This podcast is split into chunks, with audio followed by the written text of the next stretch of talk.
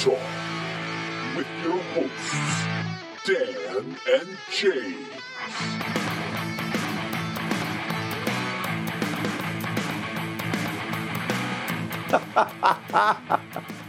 I'm, it's not funny. Uh, welcome. I'm angry. that's It's right. early. Well- I'm naked and afraid. It's welcome to Grog Talk, the angry edition. the angry gnome. It's the angry dwarf. I'm the angry gnome. Uh, he is. That's what they're saying. That's what. Uh, that's what Vic was saying. Ooh, angry gnome. Oh, goody. We're all. We're all. They're all looking forward to it. So, well, we are on. Welcome to Grog Talk. I'm James. I'm the angry gnome. Dan. Well, where are we from today, Dan? Okay, well, listen. All right. I'm going to try to get in a better mood here, right? That's right. So, so, and look how I look. I look ridiculous now. I'm all like, you know, okay. Well, you don't. You don't. So- you, don't look as ridiculous that way. I've I've zoomed you in, so they just see your face. So I'm even, oh, great. Thank you. I was thinking about this. We were on, what was it? What level of the abyss were we on? I don't know, fourth Central- something. We're on the fourth. This is the fifth. Exactly. So if we're in the Grand Central station of the abyss, Mm-hmm. don't you? And we're and and we've just killed Garl Gar Mm-hmm. Glittergold. Yep. Don't you think that? And so we're in the Blood River.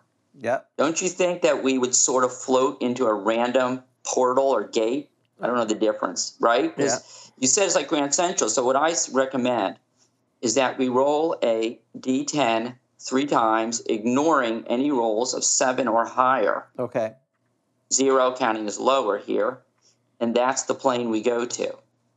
Does this, does this make sense to you Uh, as much as anything else we do? well, why don't we roll three sixes? And Well, I know I love that pure. I love the zero look. We you could do that well because we need a zero, don't well, we? but then you roll. Why would we need a zero? well, because it could be a, a, it could be forty two. Oh. It could be three hundred four. Well, we could Don't roll a d6 and then a d10 for the hundreds and the tens.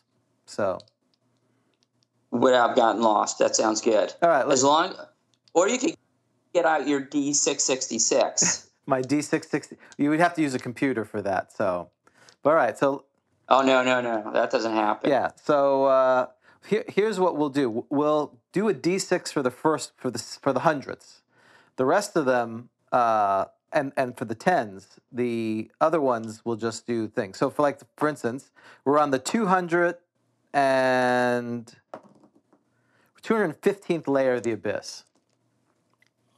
All right. I like it. It's simple. It, it is. It's simple and it works. All right. So uh, hang on. Where the heck are we? Hang Dude, on. I don't think they have a name for the 215th. Oh, you're probably right. Oh, well, that's no fun. Yeah, I don't. What's the point of all you that? would think someone would have went through and, and named all Yeah. 606. There's a job that, that could be another Kickstarter. Name the 666 layers of the abyss. Yeah, all we need is this would be great. What we do is we just need 666 backers. I know it's done based Right. on money. Maybe there's a way you can do a number back, and everyone will take a layer, Right. and they'll write Ooh, up their that's, layer. That's that's brilliant. Instead of giving out countries, we Right? give out layers of the abyss. That's right. That's right. Like you know, Vix would be like a bunch of angry gnomes or something, right? It'd be horrific, The, right? uh, well, he said, uh, uh, keep it blood red falls uh, river of, of the abyss. That would be perfect. Yeah. Well, so maybe what we should do. All right, bad plan. This is just a disaster of a show. Well, let let let's just go to the fifth layer because we have we know what right. the 5th We're on- layer that's right. is. And what is that called? It's- well, so uh, the internet tells me it's the sea of corpses. First, I thought it was the sea of Oh, the sea of corpses. cups. Isn't that Those a trees. of trees? Sounds I was like, this this doesn't sound That so sounds bad. pretty good. I like this. This sounds awesome, right? I mean, of course, they're probably like angry tree ants, but um, the sea of the sea of corpses. Uh, it is a vast frozen wasteland on top of a massive sea. It is also the last layer where it is physically possible for de- delvers. I don't know what is this official. What, who wrote? What is this? What is this is wiki fandom? All right, whatever. It sounds good enough Right. to me, don't Uh-huh. you think? Okay. All right, so is it time for random And what, well, first of all, what is the ra- what did it say about Delvers? It's the last level the Delvers can do what? That they can go there on their own, or Wait, you're familiar with this concept of well, Delvers? I, I assume it's like uh, you know tourists, eco tourists. us, exactly, us, yeah. us. We're, We're a Delver. Delvers. Hey, I'm a Delver, man. Man, I hate all the Delvers. You know, it's always it's so much traffic. Right, right. Once Delvers. this got out on the internet that this was a, a place to come, all these uh, d- demonic tourists come. You know that demonic. Yeah. Right. I mean, the fishing is amazing in the Blood River. Have you seen the size of the gars? That's right, dude. They're They incredible. awesome. So Watch out for the spider webs. So uh, yes, it's the physically if it is uh, the last layer where it is physically possible for delvers to return to the surface without losing their humanity or dying. Ah, Not a big deal. I think we've you? lost our humanity at this point. We're pretty close. We're This pretty is it. close to that. We're so this is like the Rubicon. So this, this is like the this is the Rubicon we are we of are the this abyss. is the Rubicon of the abyss. That sounds like a great album title, right? For our band, uh, yes, Rubicon of the abyss. Rubicon of the abyss. uh, their I love it. forthcoming album, Rubicon of the abyss. Hey, From uh, what's from what, what were we? Oh, we- feces well, we've something. been uh, the pseudo undead. We've been um, Dung and something. yeah, I forgot. Yeah, pseudo undead. I know pseudo. Hey, you see my? Hey, can you see my Oh, familiar? there, there, look at that. Yeah. They're, they're gonna like that. You, I think we just Yeah. got three or four more um, subscribers just by do, showing a cat. They think I should be replaced with the cat. Well, at, based on what we heard when we were trying to get this set up, the cat was more useful to my Indeed. you were. That's right. All right. All right. So it's a time. It's No, time it's for random we, encounter we have in to the do abyss. some introductions first. Uh, we we we're right. you know, it looks like the world is slowly moving out of the lockdown. So that means October 9th through the 11th, uh, GrogCon still, we're still planning it, uh, unless there's a winter resurgence and everyone is dead at that point. But we're assuming that's not going to happen. So 9th through the 11th uh, here in Orlando. Uh, you, tickets should be pretty easy to uh, to get because no one's coming here right now. So We we may actually like pay money to pay it may get to to that point. That would be awesome. we need grant That's money. right. We is there is there a, can you work on that? See what if there's part of the Yeah, stimulus. indeed. I'm yeah, I'm gonna apply for some grants. You know, some sort of I don't know role playing grants. Sure Cultural there. grant. We should apply for. Wait, can GrogCon apply? I don't know how our patron money is. Maybe we can apply for some of this stimulus money. Right. So well we're we're a, Yeah. we're a tourist slash cultural uh thing. There's got to be twenty million dollars. Mm-hmm, hmm And we and we have fewer than what 500 employees at our That's right. location. Easily. I'd like ten. I'd like ten million. That would be great. I, I think that would keep us going. Um, I also played last night with Brian, who's on Captain General. Thanks for letting me uh, tag along.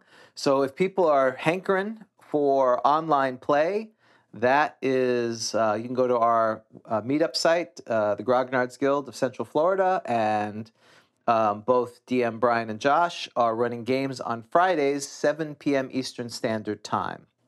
So if you want to join, just send them a note. And I was thinking about that. Don't you think we should create an NPC class called Link Boy? Link Boy. Well, that Rob Ritchie would appreciate that. Uh, our dear, uh, the Chamberlain of Brandywine. Link. And I, I was thinking, you know, the perfect person would be Kelly Villamere. Don't you think? If we could get him to write, uh, you know, and, and you know, and I can see it already now in Dragon Magazine. Underneath it, it would say uh, an NPC to bring a little light to your oh, party. that's very good. You have Like been that? thinking about this. This uh, this would have been a shame if you we didn't have this. This is That's what I do. I think you know. So like you were, you know, so you, or you're a torchbearer. I was you a know, torchbearer. and You were a I link I was a Link Boy. right? And so you have different, you have different levels, and you have a number of proficiencies, like torch, and then maybe you get like, your level two, you get another Carry one like lantern. upgrade to lantern. Yep, you need a minimum dexterity, probably of like Right. eight, seven. I don't know. They're usually up. You and you have to be oh, uh, fear at minus five. You save because you're constantly. I love it. It writes drop itself. drop torch. That's a special move, and you run away in terror. You know. Right? Yeah, exactly. be, I, we'll ask Kelly to do that. Which, by the way, you still have to send me the soft copy of his uh, the list of uh, non-player proficiencies or non Has, non-weapon proficiencies.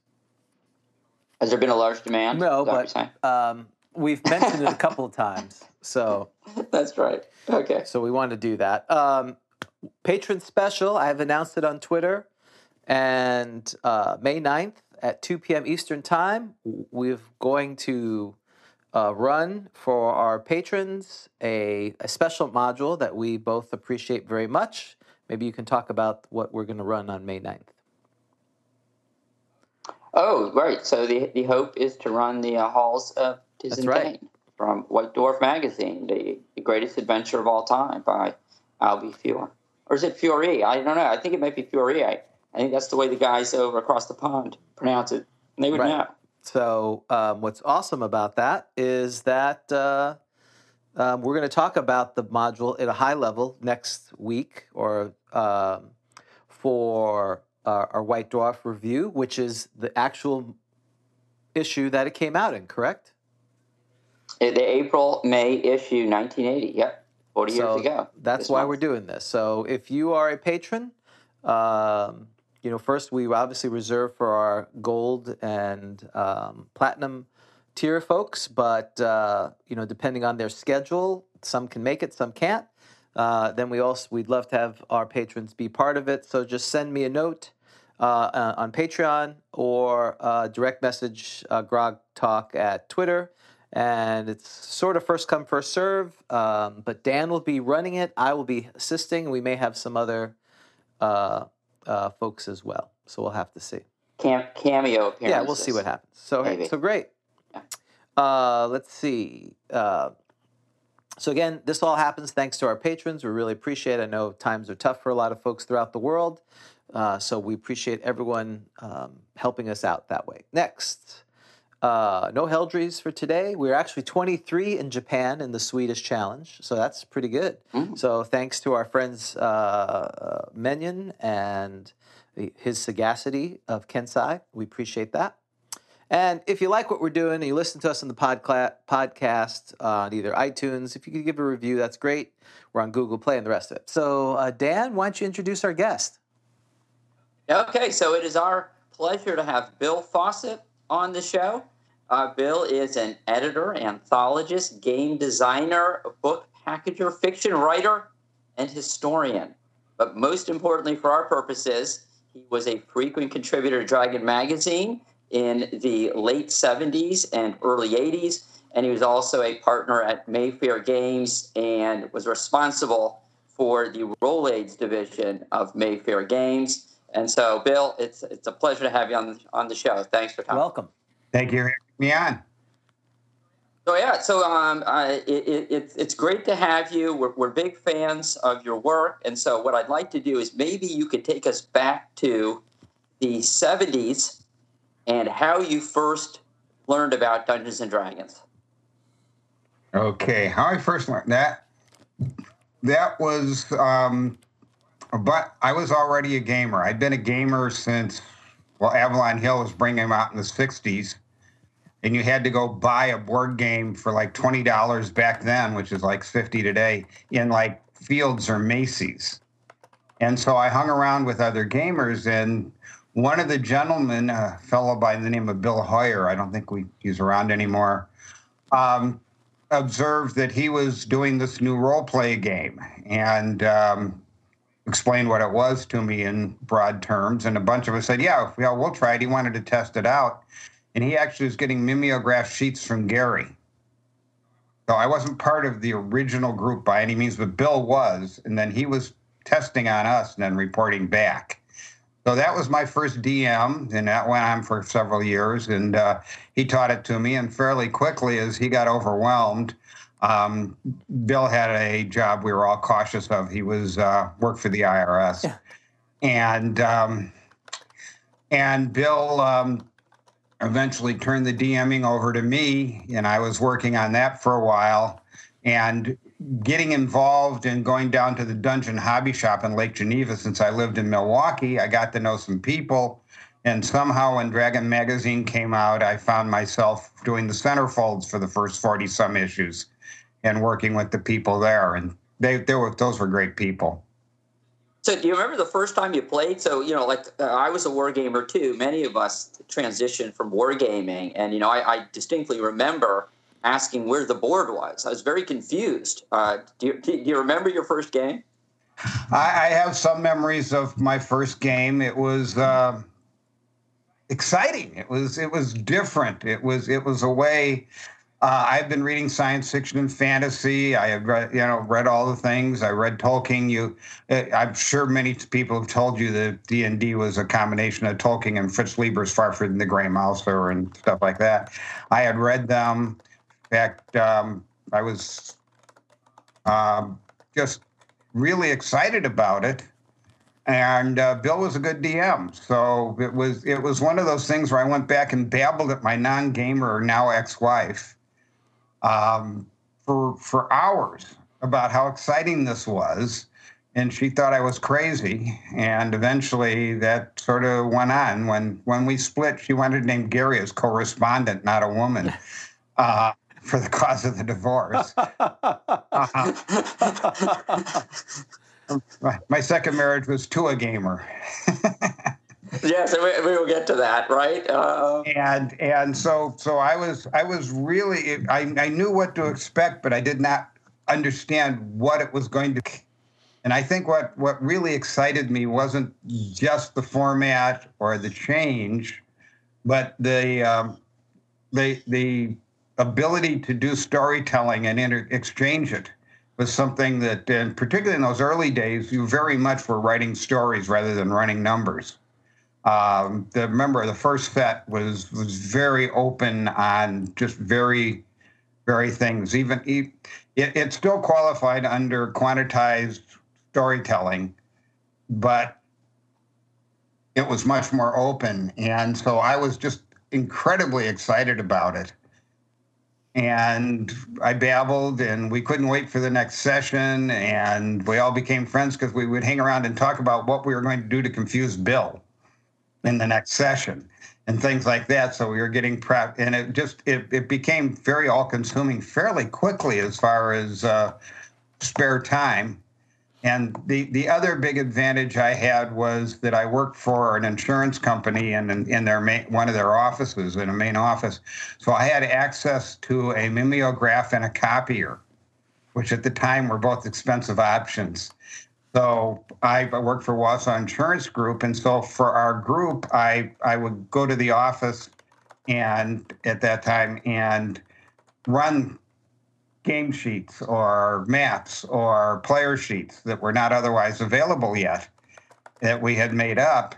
And so, in fact, when we got T-shirts for our game club, it said sponsored by Wausau Insurance, but they don't know it across the bottom. uh, so, that, so you have something in common with Gary Gygax, right? Because didn't he work for an insurance company? Yes, actually, Gary Gary Gary was a hard worker before TSR D and D caught on because of TSR, as you know, went back before that for Tractics and all that. Yeah, that's why it's called Tactical Studies Rules, and that's why it's never called Tactical Studies Rules because D and D overwhelmed it.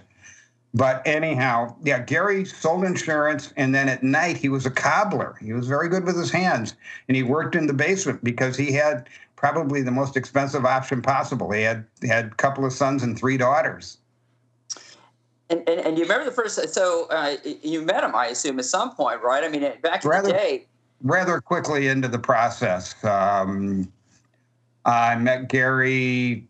Um, oh, probably about uh, a month or so later when I went down to the dungeon and Bill, the whole group of us went down and we all met Gary. And that was back just when they were getting the building before Dungeon start, Dragon started. But they were uh, just getting ready to open the Dungeon Hobby Shop in Lake Geneva, which later went under, uh, or they shut. And um, it was impressive. Gary cut quite a figure with his his beard and his already gray hair, and and he he had a he got that distant look in his eye whenever he was talking about something that was just incredibly uh, impression, impressive. And uh,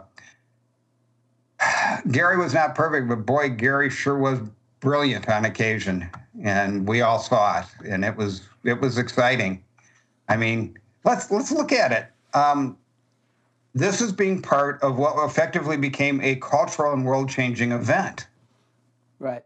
I mean, D and D is understood by probably everyone over the age of six in this country, and it, its terms and ideas have permeated everywhere. Um, one of the things I did was work with the Navy SEALs as a historian for a while.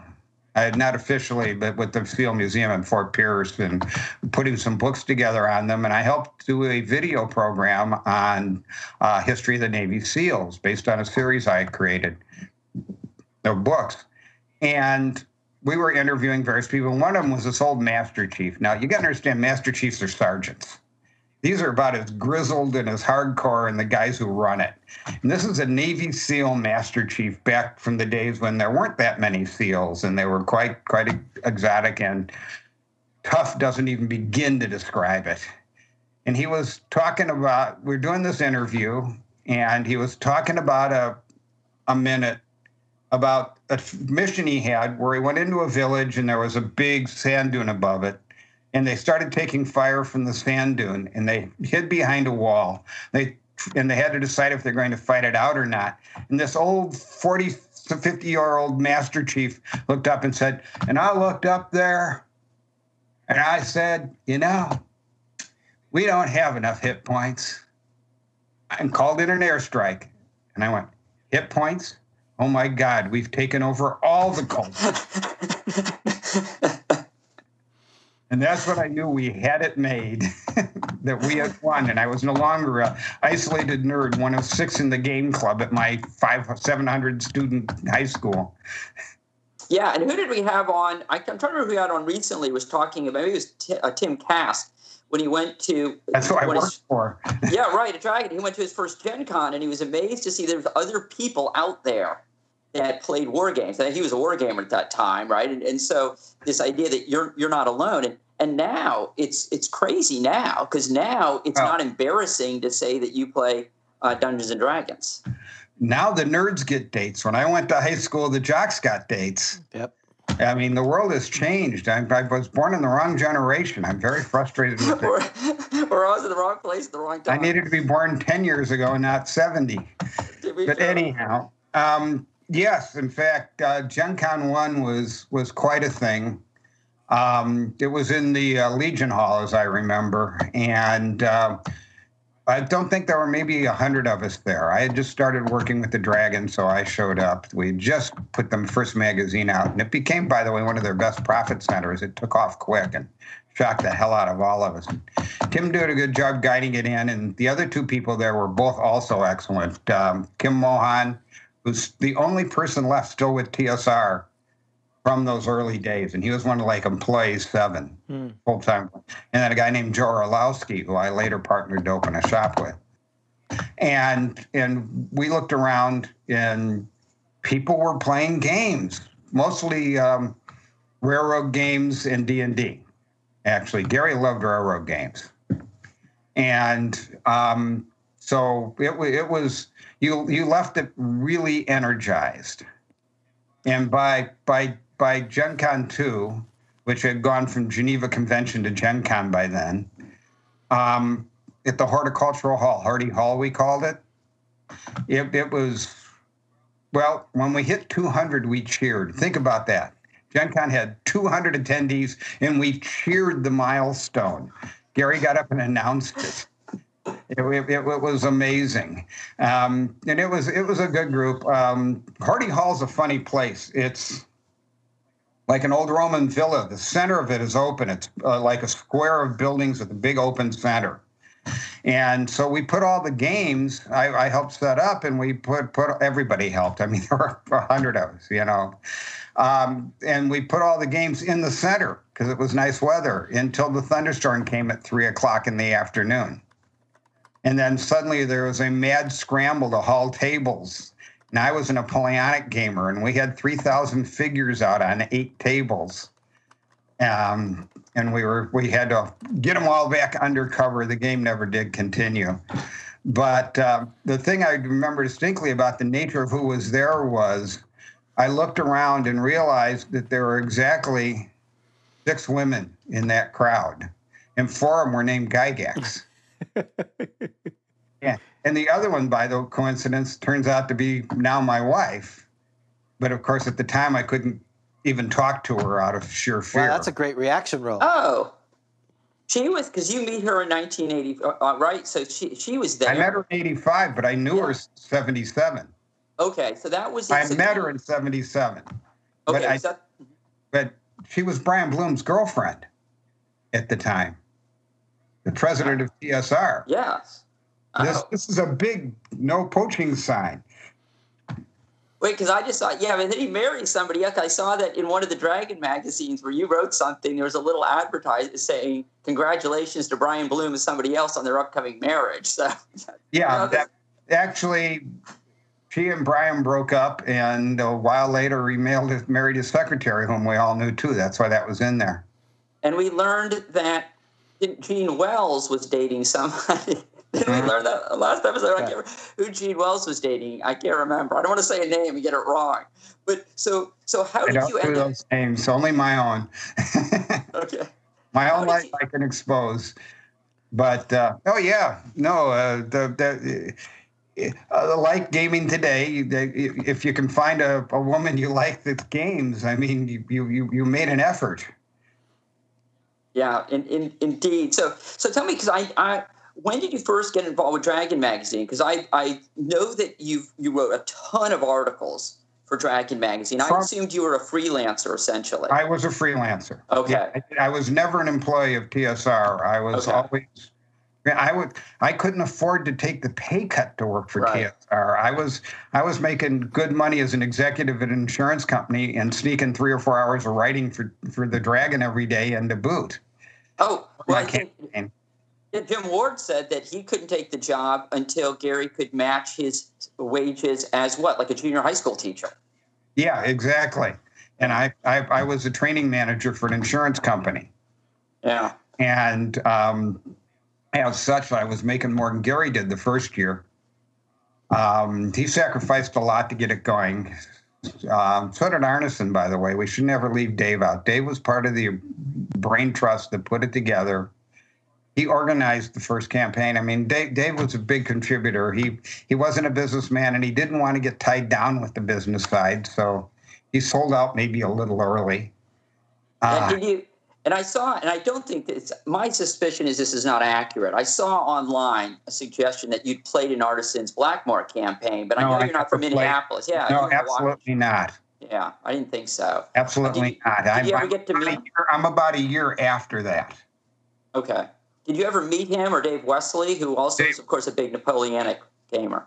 Oh yeah, I knew Wesely from the from from from the Empire's headquarters in Chicago.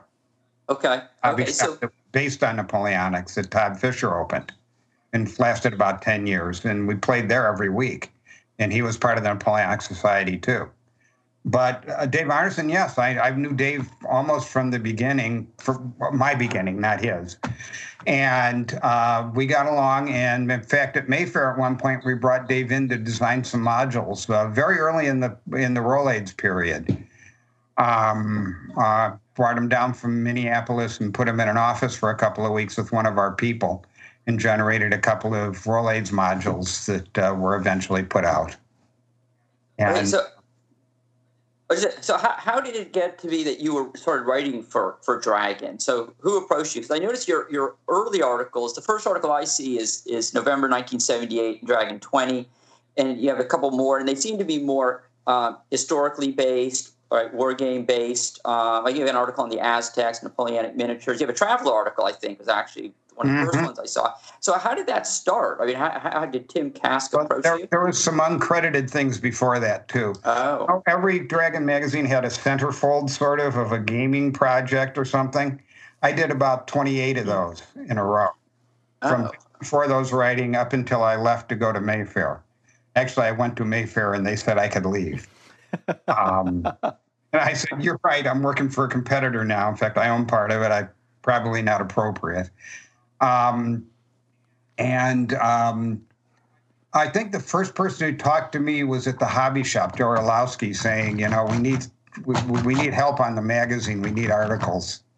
And uh, what can you generate? Because I had been writing material for them sort of anonymously uh, for a while, not full articles, but often generating stuff or creating it. And uh, um, then and having ideas that we were using in what was now my campaign, like the little remember the spell aids, the little squares that had all the spells. Yes. I created those, and you know, and and so all those the the chosen path adventure, uh, elf quest, I think, druid quest, I think it was called. And and I can't remember the name anymore, but it was the first chosen path they did. I did as a centerfold, and they said, "Hey, well, can you can you do some more art? You're writing so much for this other." For, for your campaign. And so I started doing that. And as a historian, I was I had a historical twist. And then what you don't have there that you probably haven't seen is Little Wars magazine, volumes one through six, before it died again. During the time we were doing Dragon, they also started a magazine for non RPG role playing that lasted six volumes. And I did some major long, I did a like a six, a 10,000 word article in one of them about the cavalry planet Austerlitz. And so I was working on that with them too, but always just coming into the office, submitting, designing, sitting down for sessions, and being a friend because it wasn't that formal in those days. It was just, there weren't that many of us.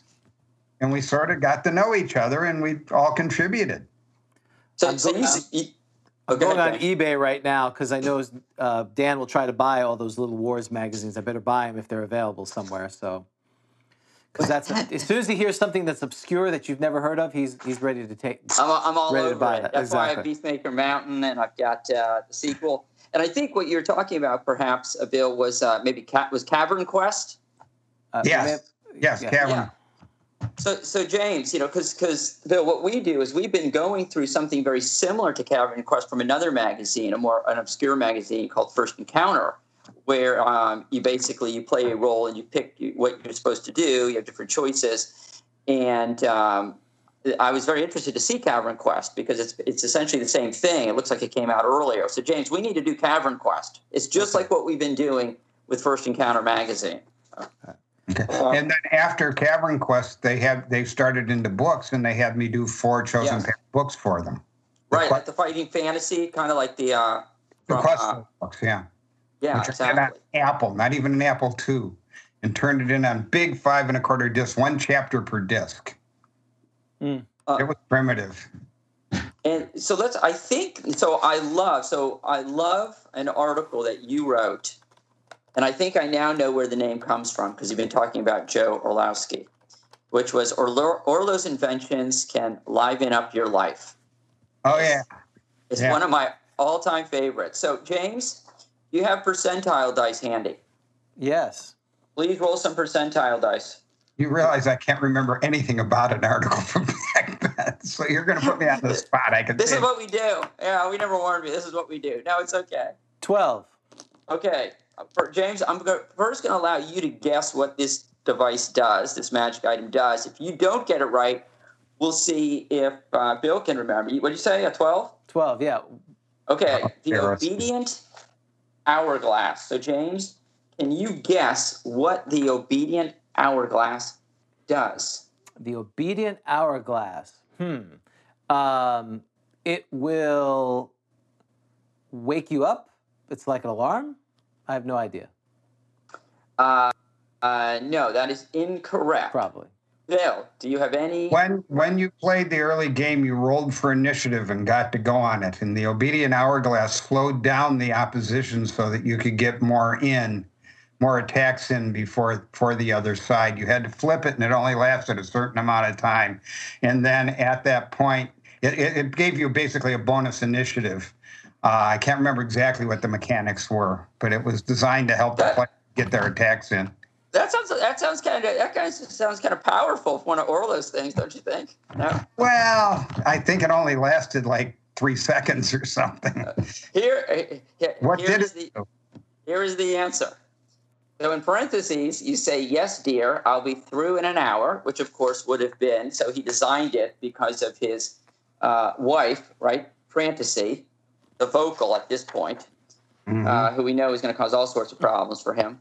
Uh, was developed by Orlo to flow at any rate he desired. It will complete its cycle in as little as 10 seconds or take up to 10 days to drain. If unordered, it will act as a normal hourglass. So it sounds like if you want to be like, yeah, it's I'll be done in an hour, right? You can set it for a lot, right? I'll- Go much slower.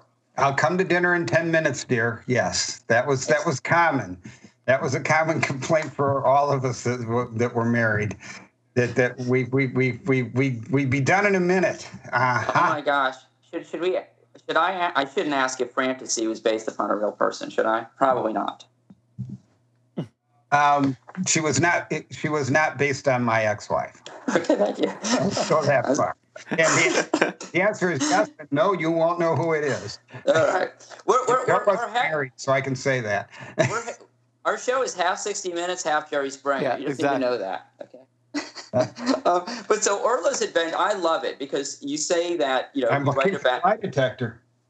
Anyhow, It's you say it's it's a bunch of really fun magical items, and you say they're designed to make your players be creative in using them. I mean, I've Mhm. things like you know you've got the um, you, you've got the rag that, that soaks up the water enormous amounts and then deposits in the ocean.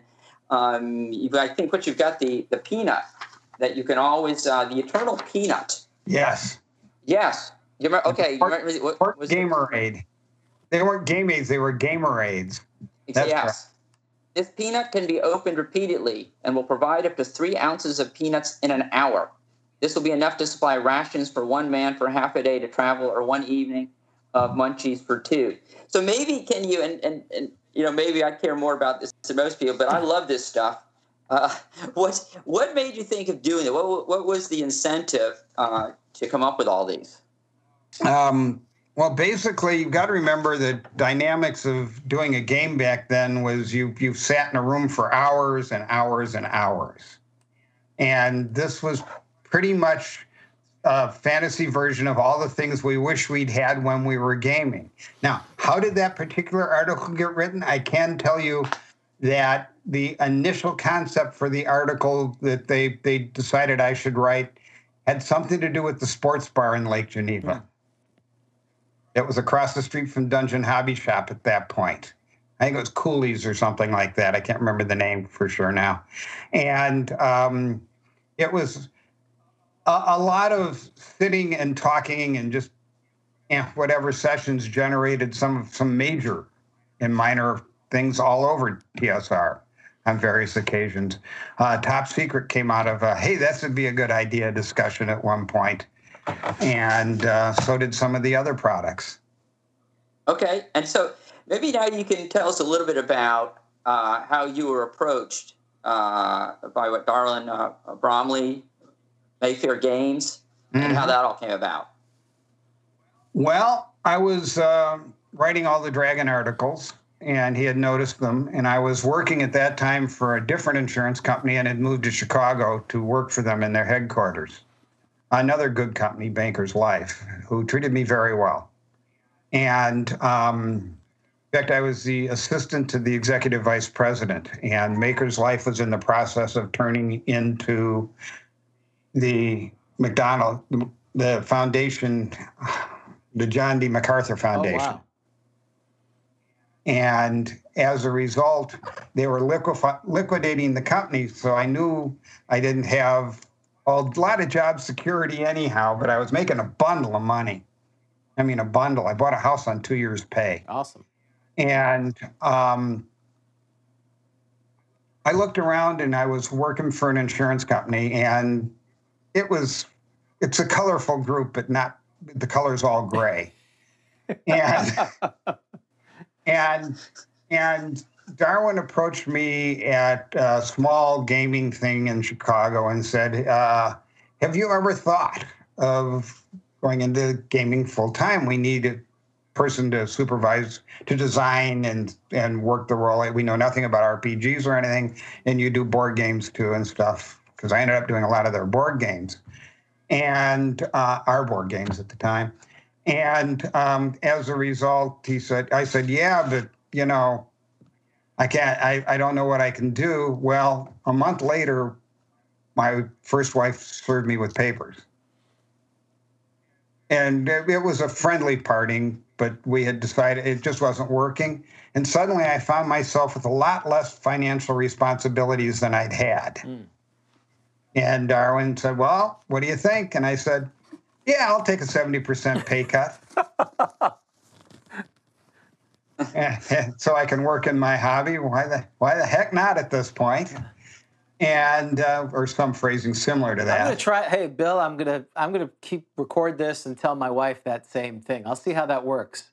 Uh, oh, good luck. Bring her, in- bring her in now. Is she there? yeah, but she's a nurse and can kill me 15 ways to Sunday. So I'm gonna I'm I'm gonna wait for the proper time. You know, when uh, Well, re- remember, I married a hardcore gamer, so she, her only her only threat ever to me in our entire marriage involved uh, marriage behavior, and she said, "Don't worry, just keep one thing in mind. What's that?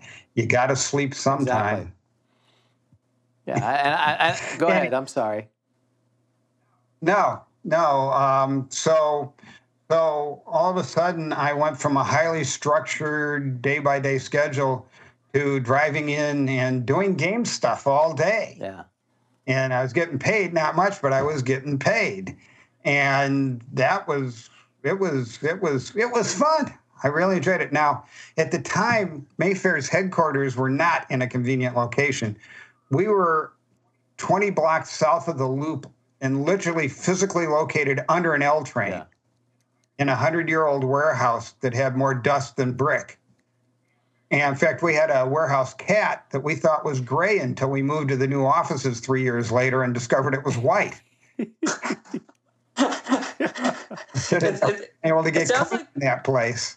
It reminds me of the apartment in the Blues Brothers, right? Where they're Oh, a- absolutely. I mean, literally, my car parked under an L train directly above, and You- it, it was it was bad. It really was. You're uh, like, oh man, this is so TSR, like 1974.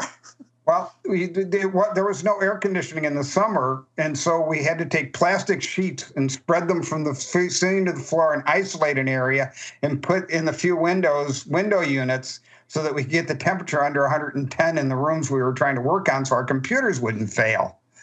Um, it, it was it was pretty amazing. It was Darwin and Peter, and then a guy named Jimmy Griffin, and. Uh, what finally convinced me to come on board wasn't RPGs, it was war, uh, war in the Falklands.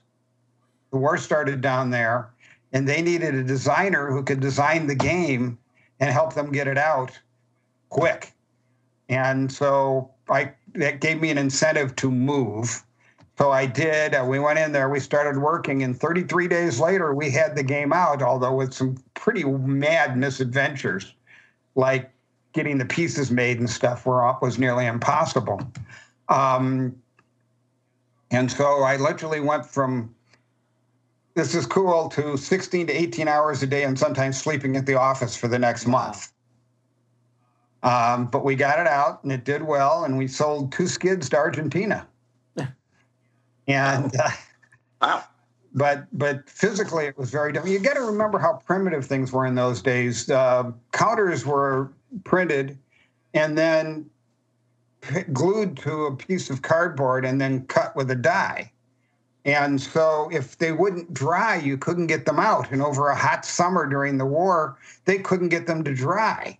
And we, we were waiting the whole game on the counters. You couldn't put it out without it for several days when we were losing time. We were afraid the Brits were going to get there It'd be all over. We'd have an, instead of having a coup, we'd have an embarrassment. And finally, Darwin, I think, figured it out, or our printer did, and we took them to an Earl Scheib Auto Center and put them in the center of all of those things that dry cars when you get them painted. Oh, okay. And after a night of that and several hundred dollars of gas, they were dry and we got the game out, um, which got me a lot of trouble with the Brits eventually. I mean, remember the London Sun putting a headline of uh, "This game insults our dead." This a good Irish boy making the Brits mad sort of appealed for me. which which reminds me, you know, eh, you know which article you wrote in Dragon magazine which seemed to cause the most reaction? Angels. Exactly. No question. I got more comments on angels and more more and more ministers ranting and using my name for a while. And the guy sent a special flyer. Yeah, yeah, I understand. You know about the the guy down south of of Urbana that exploited us for years. He sent out flyers and asked for donations to fight this evil thing, and then did absolutely nothing but collect the money. He never caused us a bit of problem. That's what we do here. Never did just his his exploitation of it and and we so we didn't poke him because we didn't want to put that that you know if, as long as people thought someone was doing something maybe no one else would. So we just left him alone. But he must have made tens of thousands getting people to contribute to stop our evil satanic plot. And um, um, anyhow and but yes angels angels caused me a lot of trouble for people that that the gamers loved it but some parents and occasional principals got a little bent out of shape, and I did hear about it. Yeah, because uh, some of the some of the letters were published. I knew because I went through the Dragon magazines, and I, somebody, yeah, somebody called, somebody not called, wrote to complain that you know the Bible should be separate from gaming's bad taste, and then of course letters come after that in support of the article. So, but you know, hey, you know. Well, it uh, danced around the whole. I mean, you know, you look to a point. There's definitely Christian themes in here, and you just kind of took the last leap of it with the, with the article. It wasn't like, you know, we have demons and devils and and uh, you know deities. deities, and they well they and you know they they uh, didn't put the Christian Muslim you know uh, the the Abrahamic biblical deities, but they have a lot of the trappings of it. They talk about you know exorcisms and these type of things. It's very Catholic. Our works were Christians. I mean, right. they were always designed on on a warrior priest. And and this there was yeah. no question. And I, I, I simply took my Catholic grade school education and made use of right. it. And, and, you know, everyone was worried about statting, you know, God or Jesus. That's because that that was the next leap. You take deities and demigods, you know.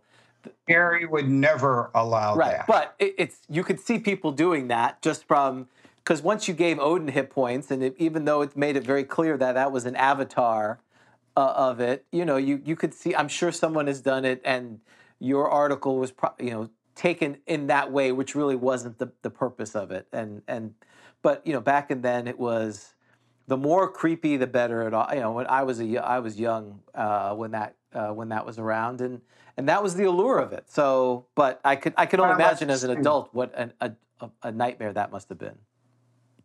I was I was young still in mind at least. Uh, it was new. It was exciting. We were pushing back on the envelope. Yes, I wrote that to push the envelope. Yeah, absolutely. There's no question. And well, uh, it, it, and it, it pushed the envelope and a lot of buttons. But uh, I think the lasting effect was actually beneficial because after that, no one complained about any of our other articles. Right. it was very clever. Well played. Um, so, so uh, you when you get to Mayfair at a certain point in time, right, probably a couple years in, uh, you apparently convince uh, Darwin that Mayfair should get into the the role playing game business, right? And that's how Role Aids is created, correct? Yes, yes. Uh, but we were there about a year and a half. We'd always talked about it from the beginning. He brought me in for, but we had to get the board game stuff done right first and uh, getting various things out. And we'd had some good successes like Empire Builder at that point, which which was created in a car driving back from a convention in Michigan almost entirely, except for Peter's math. Yeah, we, we had been playing another game and we didn't like the way it ended in another railroad game. And we it was one of those Darwin and I driving back to Chicago for six hours plus a girl I was dating and laying on the back seat adding comments mostly sarcastic. And here's well, here's what I would do. Yeah, and what we ought to do is this, and here's what I would do, and that yeah, and we had, and by the time we got to Chicago, we write it up, and the whole Empire line was started, made possible by the fact that uh, his brother Peter was a PhD or almost a PhD. I forget if he did his dissertation or not in mathematics from the University of Chicago. Wow. And the, the math on the distances and the deliveries and everything is brilliant and it made the game and feasible. And uh, so finally we got to the to, to Role Aids, and of course, the first ones we we did were our friends or myself, and so we had um, basically um, uh, started with things like Beastmaker Mountain, Yep. and um, and then the first ones we came out were very primitive. The first ones were done in folders. And the Yeah. only printing on the only printing on the folder, yep, there you go. I Got it. And the only printing was just inside the pages of the folder. And they were the Role Aids. Now, Beastmaker Mountain was one I did. Um, it was basically my version of Tegel Manor with more directed plot. Oh yeah, yeah. It's well, yeah, it's way better than than, than Tegel Manor in, in that But it regard. was inspired by Tegel Manor. And we went from that to Blasted Lands by someone we knew. And then the first of the Fez series, which ended up, Fez was the name of a mage, by the way, not a hat. And and then an Orion Stone, which was sort of a dead end. And those all came out in about a six or eight week period because we had to gang print them to afford it. Now, you got to remember doing one of those in those days was a major undertaking because doing one of these meant that um, it wasn't that you could take, uh, say, Fez and just type it up and put it in a page maker. You had to run it off in little strips, use hot wax to line it up straight on paper, create the whole page, put it in a giant photo machine, take a picture of the page with this. This is pre-computers, remember? And take a picture of the page, and it was all, and then have the picture copied onto a, a, a lead thing, and they printed pages. And it would it, it would take three people all day to do one or two pages of a module, just to lay it out after it was written. And so we did those, and then of course for, we got we got into it from that, and the public wanted better looking as the hobby shops grew, and we needed more things. So we had to move into some sort of cover. So we we started with some pretty primitive covers, and also with a bunch of good interiors um, which were kind of new. They're the ones in the TSRs. We were trying to show them up on that. They simply escalated theirs. We were, of course, competing with a company that had created the product and had more money and had more talent, was literally available too.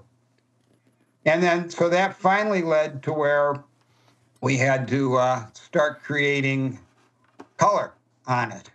And uh, I blame Jeff Jeff Isley, Jeff Easley completely because he did those brilliant covers and he upgraded everybody's requirements when TSR started putting color covers on. Cost us a fortune to compete at that point.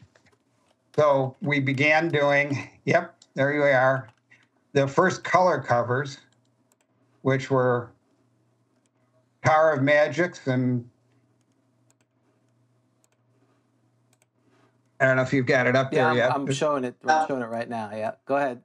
Okay, Tower of Magics and Mission of Gravity, or uh, whatever that was, something gravity. Um, and um, that was our first attempts. Well, what what you may notice by our first covers were they weren't original art. I was I had a lot of friends who were writers, and I knew the artists from their book covers. So the first dozen or so Role Aids covers are really portions of or covers from books such as the one the one from Tower of Magics was really a Carolyn Cherry novel cover or more game cover. Yeah, I see it says uh, Janny Wurts, also the author of Sorcerer's Legacy, published by Ace Science Fiction. Yeah, and then we moved into doing Janny Wurts covers. Who we, we, we needed to upgrade the quality of the art. So we and Janny needed money. We, we met her at a convention. So she she started doing. She had about thirty p- pictures that she had prints of. So we literally bought every piece of art she had, and those were our covers for the next year, year and a half. on all of our products. And then once we once we finished that, we went to David uh, some David Cherry, and then we cut the big deal, Boris. And we got we had gotten by then we were being distributed by Berkeley Games, so I had gotten to know some people in the publishing business, and I got to meet Boris Vallejo's agent. And so we cut a deal to have Boris do covers for us, or actually to use his existing art. He wasn't doing original. He, he probably got more for his art than our company was worth at that point. And so we began putting Boris's covers on various pieces of art. And that upgraded the quality again, although it was a limited number, but it cost us big time because we had to do two other products that the agent insisted we do if we were going to buy his art. First, we did the Boris Vallejo art game. Now, the Boris Vallejo art game looked beautiful, and it played as well as we could with what we had.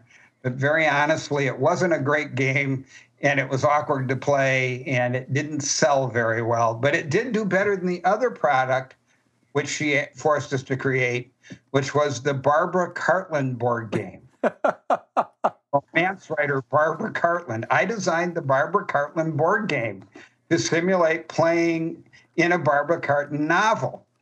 And that had two bad side effects. First of all, we found out that nobody who reads those novels plays games. I think we sold about a hundred of them and had a warehouse scrapped about a thousand more. And the second one was in order to write it, I had to write on the Chicago L um, reading Barbara Cartland books. And Barbara Cartland books are very distinctive with bright pink covers. And the most interesting people would make an effort to sit next to me as I sat reading Barbara Cartland books, 30 something young man. Uh, not a, whom, a lot of whom I wanted to meet, and some turned out really nice people, and I actually got to know for a while. But um, it, it did give some interesting impressions uh, at that point. And then finally, about the same time as we started generating, um, started doing uh, art, we found better second rights, such as this Fantastic Treasures cover. And we also um, began to get sell enough copies because we Beastmaker Mountain sold about 1,200 copies when it went out. By the time we were doing things like Fantastic Treasures, we were doing print runs over 10,000 and, and often reprinting. And eventually, after about 100 modules, we started doing all of these uh, products that were basic packs, that were products that, uh, like the hardcover books that were coming out. And because we did them in trade and we priced them lower, we actually did about 20 of these uh, background packs.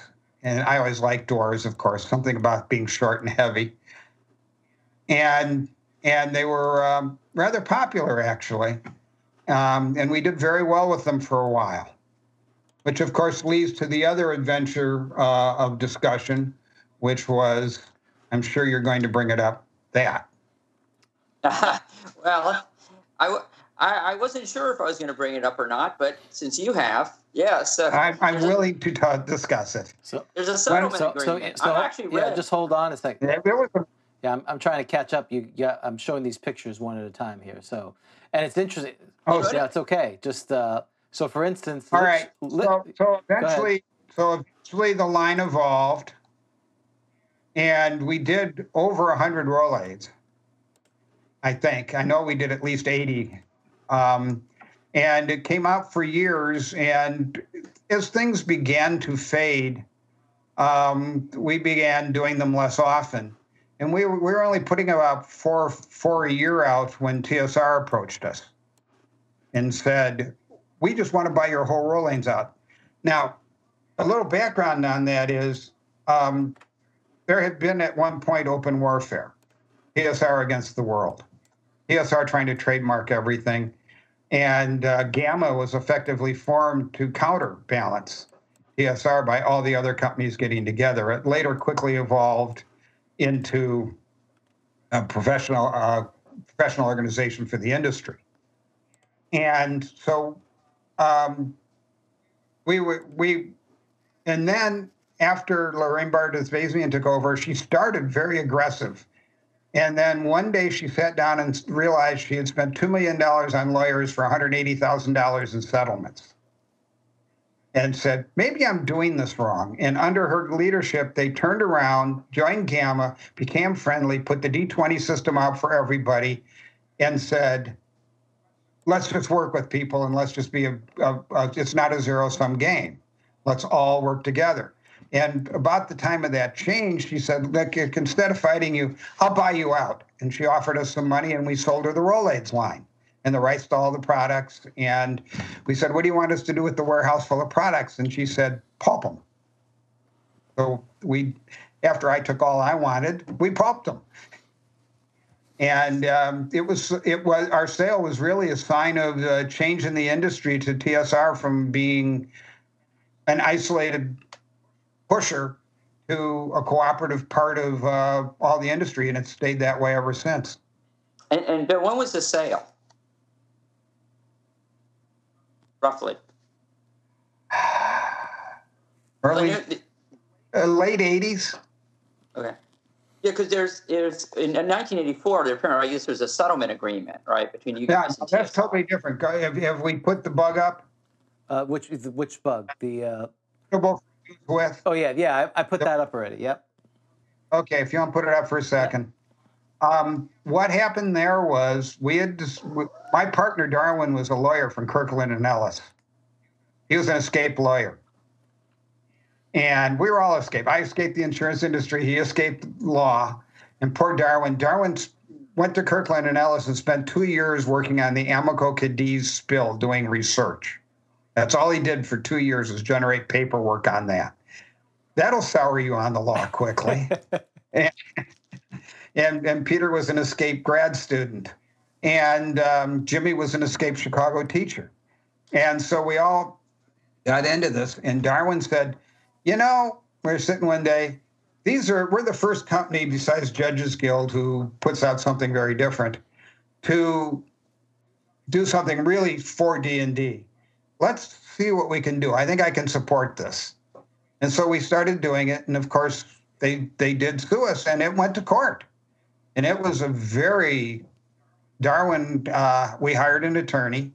Darwin had deep pockets, and um, we hired an attorney, and Darwin was there too. And then um, Brian's brother Kevin ran the legal team for the other side. He was their CFO at TSR, and we always thought we were going to get our head handed us. But when the dust settled, the judge actually ruled not that we were legal, but that certain things we had put in products were not, and we had to withdraw those products. But the use, his compromise was, but the use of the bullet was legal so long as we stated clearly that they did not approve of it, which is what we did on all the product.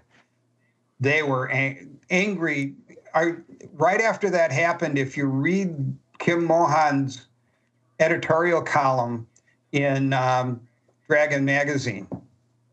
Um, he did a long column, and by the way, we're still friends um, and stayed friends. Uh, he did a long column about taking advantage of others and everything. And the first letter of every paragraph spells out the word Mayfair. he never named this, but the first letter of every paragraph spells it out. Go back, find that issue, and you'll find that. Oh wow. Something you may have noticed. And I thought that was really cool. I called him up and complimented on it. He thought it was cool too. But they told him, you know, take these people to the cleaners, but don't mention them by name because they've got good lawyers. Well, and I think so. The products that I think most people remember well, they Beastmaker Mountain um, has stood the test of time. So it, it got very favorable reviews at the time.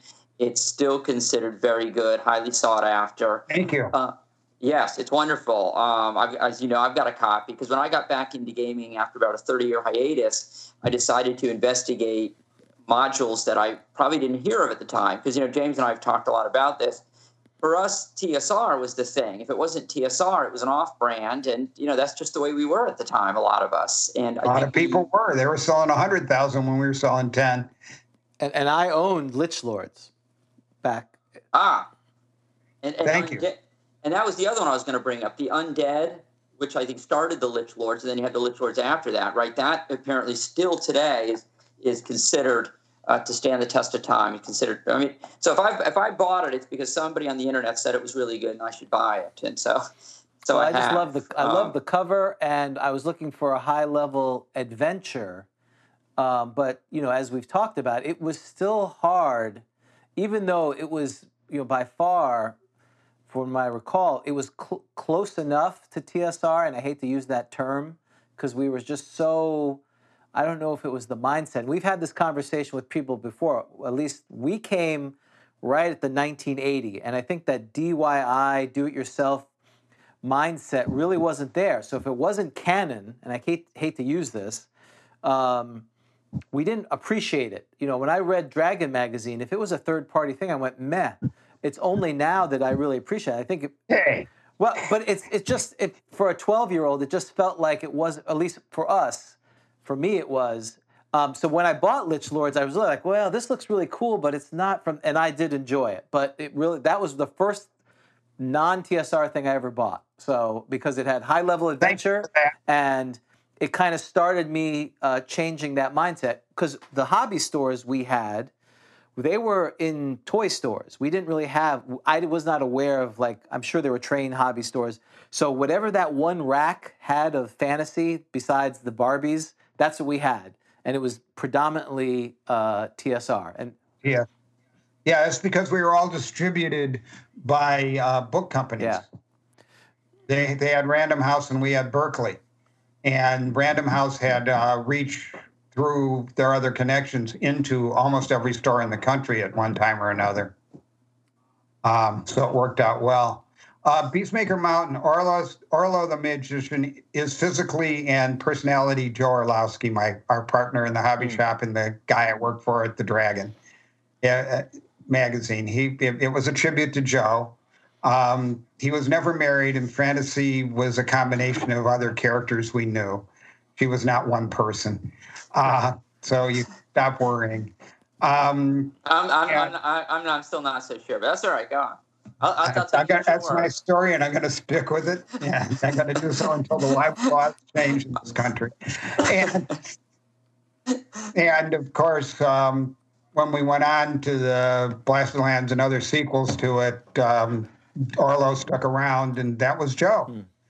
And um, Joe was act, went went from working at the magazine to running Dungeon Hobby Shop for a while, uh, working with uh, Gary's son Ernie, and um, then they decided Dungeon Dungeon wasn't doing well enough. It, getting to Lake Geneva to shop was not easy, and uh, so they had literally thousands of miniatures they didn't know what they were going to do with, and TSR was making boatloads of money. They just didn't want to bother with the shop. So they they gave Joe a really good price, and he called me up and said, "Hey, Bill, want to start a hobby shop? This is 1980." And I went, "Great!" So we went out and found a location. Turned out to be a little weirder than we thought, but we found a location and uh, opened Games Plus with surplus product from the dungeon and a bunch of old stuff from uh, West End Games, a distributor at the time out of uh, West Chicago, and uh, West Chicago Games rather uh, not West End, which was the Star- super, Star Wars people. Um, we did put them in, but um, and um, so we found this place, and we rented it from a little old lady who never went downstairs, and the little old lady um, never knew what was there. And we got in, and we were getting it set up, and the phone company comes in and and and I says, "We're going to put your phone line in." How many uh, lines do you want? And we said, how many can we have? What are you asking? He says, well, they're set up here for 28. Hmm. And I, it hit me at that point. It had been a locksmith shop. It had a basement with steel doors on both sides and bars. It was a that's bookie right it's a joint. bookie place yep We had our office and a, we had opened our shop in what had been a crooked locksmith for the mob and a bookie joint. And for the first several months, big guys that weren't well dressed would walk in holding boxes, look around confused for a minute, and leave with a panicky expression. It was the strangest feeling. awesome And so we gamed where they had been running a bookie joint for about three years in that basement. And Joe and I got it going, and it was a struggle. And our first day, we made $100. In our first year, we made maybe a 100000 and barely made rent. I didn't take a salary, he barely could. And um, a couple years later, we sold out to the guys who have it now, and they're a tremendous success. They do do a very great volume, and they've moved. But Arlo was the inspiration. In fact, most of the people and most of them uh, that uh, people wrote, including Fez, were people I could identify for you, because they were all. Fez uh, was by a group of people who lived in Chicago, uh, in the Mayfair district, that were the rest of the game club with Darwin, that Mayfair was named for. Did did any of the people who showed up looking for the bookie joint did they ever did you ever convince them? Were they curious about gaming? Did you ever convert any of them to gaming? Absolutely not. They they they would not get more than two steps in the door and have a shocked expression. And we're talking generally unshaven, not terribly clean. Often, at least one of them was actually holding a small safe in his arms as he walked in.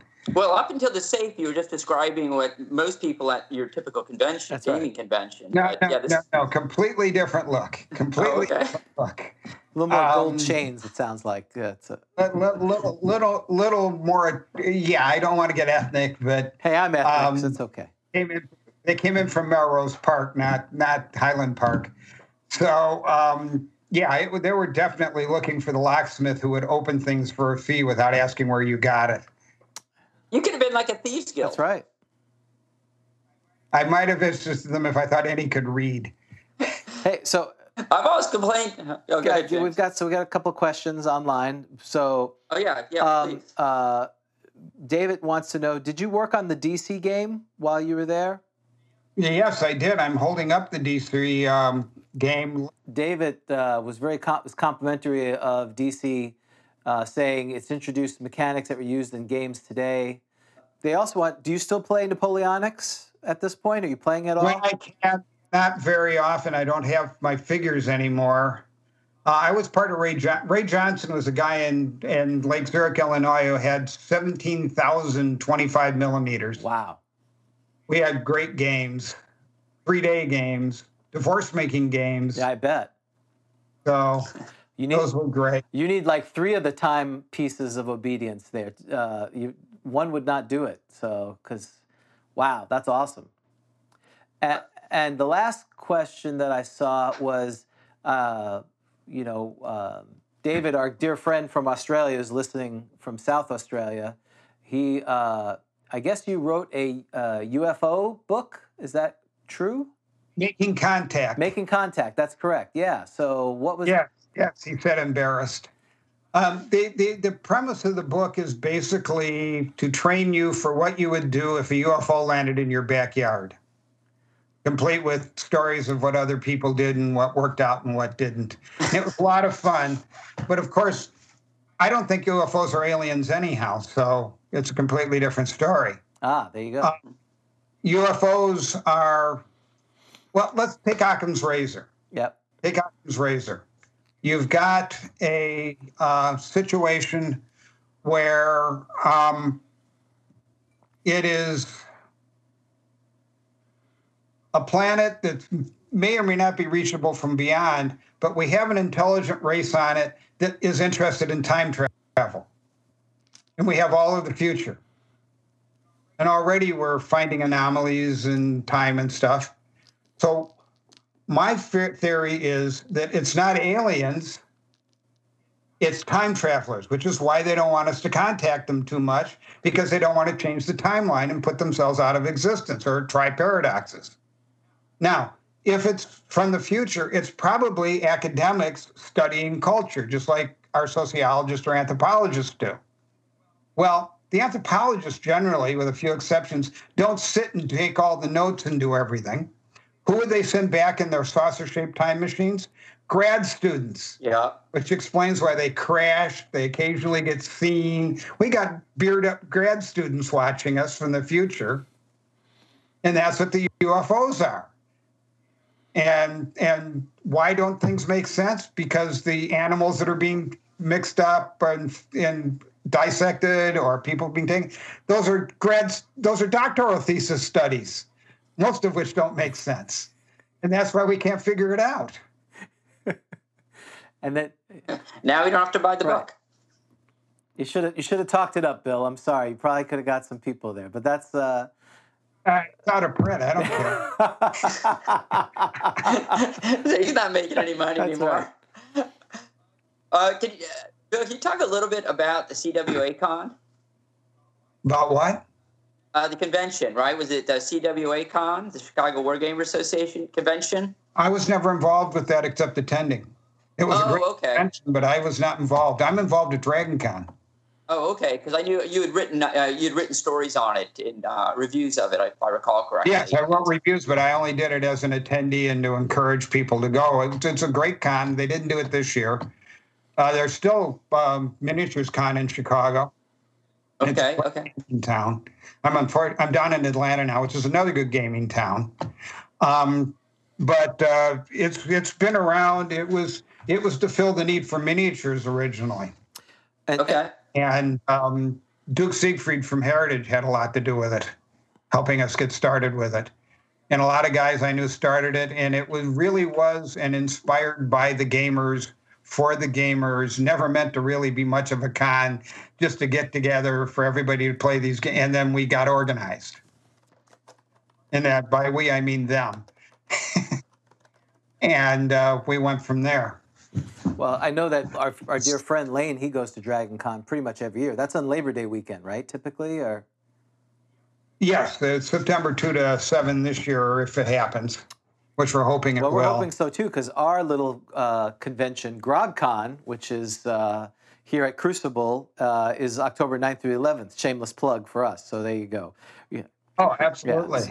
Where is it Well, located? it'll be at the uh, Wyndham Hotel in Kissimmee, which is just south of Orlando. So, Orlando, Florida. okay. So if you want to, if you want to come down, let us know. We'll, we'll we can work something out. That would be awesome. I, I might I might be happy. I'm I'm I'm in Atlanta. I can drive. You, you don't have to Oh. deal with people. So I'm not that far. it's about Um, six and a half hours. We were up. We went to the Peach Bowl a couple of years ago. Uh, you you know, Hmm. as long as you avoid seventy five as much as you can, you know, it's not too bad. So Yeah.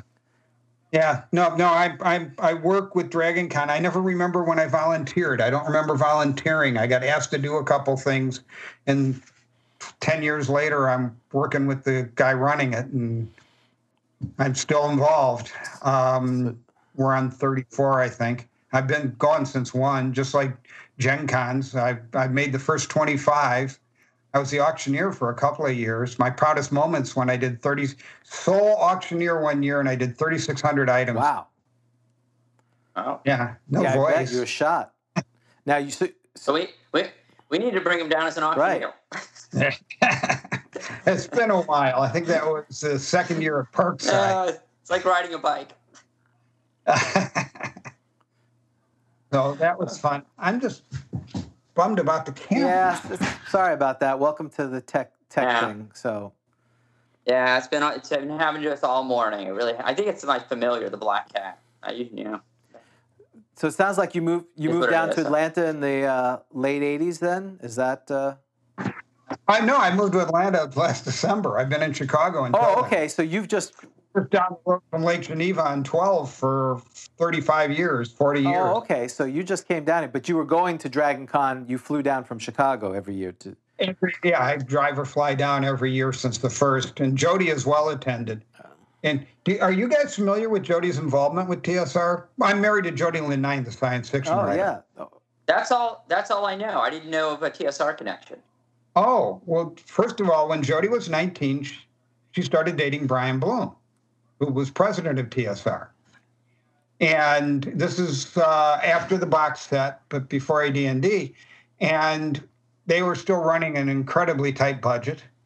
And he came to her while she was a uh, student over the su- summer between her freshman and sophomore years and said, We need someone to transcribe these notes for these books that Gary's going to Gary's written longhand on yellow on, on legal pads and um, don't change anything. Well, Jody got them and transcribed them, but also um, cleaned up the English and filled out sentences and stuff where Gary had, you know, writing on a pad first draft. And when she was done, they were the Player's Handbook, Monster Manual, and DMG. Wow. Did not know that. Wow, the entire, the entire, the entire. All three of them. Yeah, she got Wow. a dollar a page for each one of those. She got made. That was her summer job, and she spent the summer transcribing Gary and cleaning up his grammar. And um, she's the one who physically typed those books into the into the, uh, the computer. And she was involved with them ever since. In fact, it was I did. Like I said, I saw her and I saw her at conventions, but I never said more than hi because she was Brian Blume's girlfriend. You didn't do that Yeah, yeah. first when you form and then when you were a friend um, from another company. And then I met this girl 10 years later and didn't make the connection. Hmm. And we dated almost two months before we went up to Winter Fantasy, where I was going to show off all my important friends. And she knew what I did, but I didn't know what she'd done. So I get up there and I'm going up to Gary and I say, Gary, I want you to meet. And he rushes up and throws his arms around her. Everybody there knew her better than they knew me. Ah, awesome. What a story. Was was was Gary Yeah, okay yeah, with her changes? What? Was Gary okay with her changes? Because they said don't change anything. Brian Blume said No, he don't didn't. change anything. She didn't change any of the content. She just cleaned up phrasing, put I would- periods and commas in. Wow, that, that's very interesting. That's cra- I mean, But crazy. it's all- she had- the i- none of the ideas are hers. The ideas are Gary's. He just did the physical editorial process on Gary's ideas. Unbelievable. That's awesome.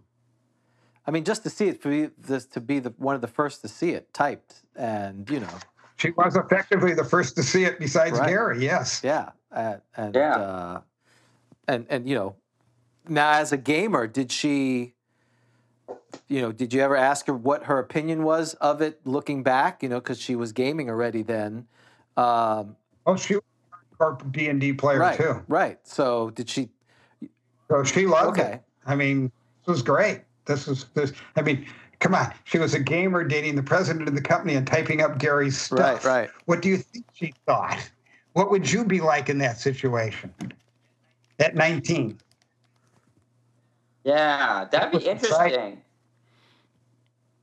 I could figure in and have you and a- you could ask her, but you can always do a set time with her if you want That'd be someday. awesome. Yeah, that would be great. I think that. That would be yeah, because I want to know what she's you know is she typing this and she's like oh no no no that Yeah. spell shouldn't work like that. No, she she did the job they gave him, which is don't change it, just put it in, put the pair commas and pick and sent, make finish the sentences and stuff. I just wonder if she was thinking Yeah. it like oh not changing it just thinking like oh no no no half orc cleric fourth level I- come I on don't- I don't think you you understand the mindset at that point. Um, this stuff was tablets coming from above. Well, that's how we feel it is, but you know, the more you talk about it, was the, yeah. you know. Well, we, we certainly feel that way. You know, it was the, we call them Well, so did the rest of us who were yeah, closer. we call them the Holy Trinity. We- So I was so sorry when we lost yeah, him. It is it is amazing the you know when we talk to people who knew Gary, how they talk about him, the reference. You know, um, they, they they really do hold him in such high esteem. Um, it, it, it is very interesting to hear them talk about him. Um, do you, out of curiosity, what was your views on first edition compared to original D and D? Because it seemed to get obviously, you know, you even made a reference to it was more freewheeling originally. It got much more rule heavy. Uh, did did you, was there one version that you preferred over the other? I would say original box set uh, was what hooked me in the storytelling aspect. I didn't need the numbers as much, but I know where I first edition went got more specific, and that was because of the hundreds of queries and the ability to spread more widely and be used by more people. F- to use the box set, you've all got to be good storytellers. You've all got to be able to keep images in your mind and um, by first edition, some of the quantitized was increased to make it more universally playable because the trouble with box edition is the guy over here and the guy over there had different interpretations and they were very different. And the intent was to create a more universal experience so that when you played at a con, you played somewhere else, you could communicate the game. Box set leaves so much latitude that two DMs will be, will treat the whole game very differently and it'll feel very different. By first edition, it was more universally spread, and that's what helped. First edition is what really took off um, for for universal, and and because it was more quantitized, and what we're doing, quantitized interactive storytelling. What, did you ever have an opportunity to play in one of Gary's games? A couple of times, tournaments or conventions or whatever. I'd never played in one of his campaigns. Oh, you know, Okay. which I was always sorry. I played in the campaigns with people who played with him, but never him directly. And when was you, Like he beat me at a lot of games, Rail Baron consistently. Yeah, he loved rail, he liked railroad games too, if I recall. Loved railroad games. He and I shared that. and Al, Al Hammack as well, I believe. Yes, Al, Al did, and so did Mike, who did Dawn Patrol eventually, and Darwin, who was a total train nut. Um, when we formed Mayfair, there was no question there would be a railroad game eventually. It was going to happen because we all love trains. And uh, and do you remember the last time you saw or spoke with Gary? Oh, we had a dinner. He'd gotten over the shingles. You know, Gary had shingles for about a year and a half, really bad, painful, nasty, horrible.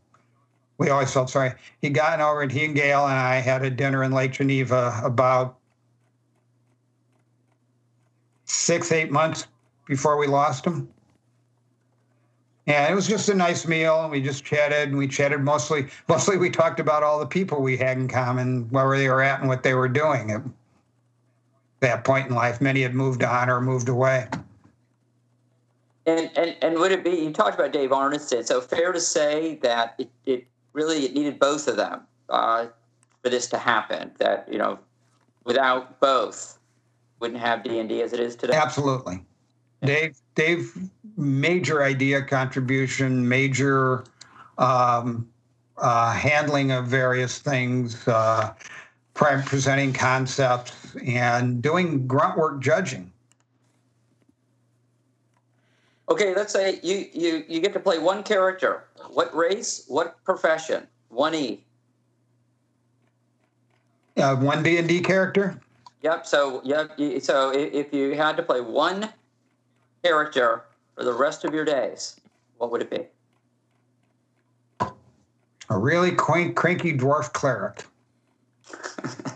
it's a non that's a, it's a non-player character. Sorry. Oh, I- we're not going to get into that. You have uh, What what do I normally play? Half elf um, uh, mage uh, characters. we have okay. We, we, we have a just we we have an issue perhaps with unearthed arcana. So, but that's uh which ex, ex, expanded You on use the word. We're the- not supposed to use the word. That's the that's the book. the book. Well, you're not going to know what we're talking the about. book that shall not be named. So Yeah. So okay. Okay. Uh, Uh, no, if if if first of all, I identify with the dwarves, but the elves are more fun to play. I was looking to see if he was on the list of participants for the Masters uh, uh, tournament, whatever that thing was in the summer of. His name was listed. You know, they would give addresses for people who are are looking for gamers. You know, they do that in the Dragon magazine. Mm-hmm. And but you were in there. You know, at the same time you're writing articles, there's your address. I, I love those days where I guess you just kind of knock on someone's door, right, and be like, yeah, We we sought each other out. If you found someone, it was it was a benefit. I mean, and and and if you could find a good group to play with, you loved it. And um, in fact, when I moved to Chicago and I had to leave the Milwaukee group, I, I found another group and they were great. We played in this guy's basement in a campaign that's still running, the Two Towers campaign, um, forever. The group also had a, a penalty that was a benefit. Three of the people worked for White Castle. So they would get off Oh. work and bring bags full of the last run that they wanted to get rid of. This was a great benefit. Oh, we were yeah. in basement without windows. This caused problems. you were hardcore. if you stuck around, you really, really wanted to play. Uh, oh, jeez. So, so um, you know, obviously after uh, Mayfair, did you stay in in producing things? I know when we talked yesterday, you know this, and you know both David online. You you've been a prolific author, so um, both nonfiction, history, other thing. Uh, have you kept that passion the whole time, or did you gravitate one way or another? Um, which passion? Gaming, yes. Um, I after I left, um, I got into computer games. I did an RPG for AOL, which eventually got published by Simon and Schuster when AOL went under. I did um, seven or eight other electronic games of various types, uh, including. Um, do you remember the old Panzer General games? Oh yeah. Remember Star General? I didn't play that. The science fiction. No, I, the Panzer General. I, I played Panzer I, Leader, I, but yeah. He, okay, I, I designed it. Wow. And uh, my company produced. I had a software company for about seven years. Didn't shut it down until the '90s, when the quality in the amount you had to invest in software went up so dramatically that instead of doing a game for 100 grand, you had to spend two million to compete, and I got out.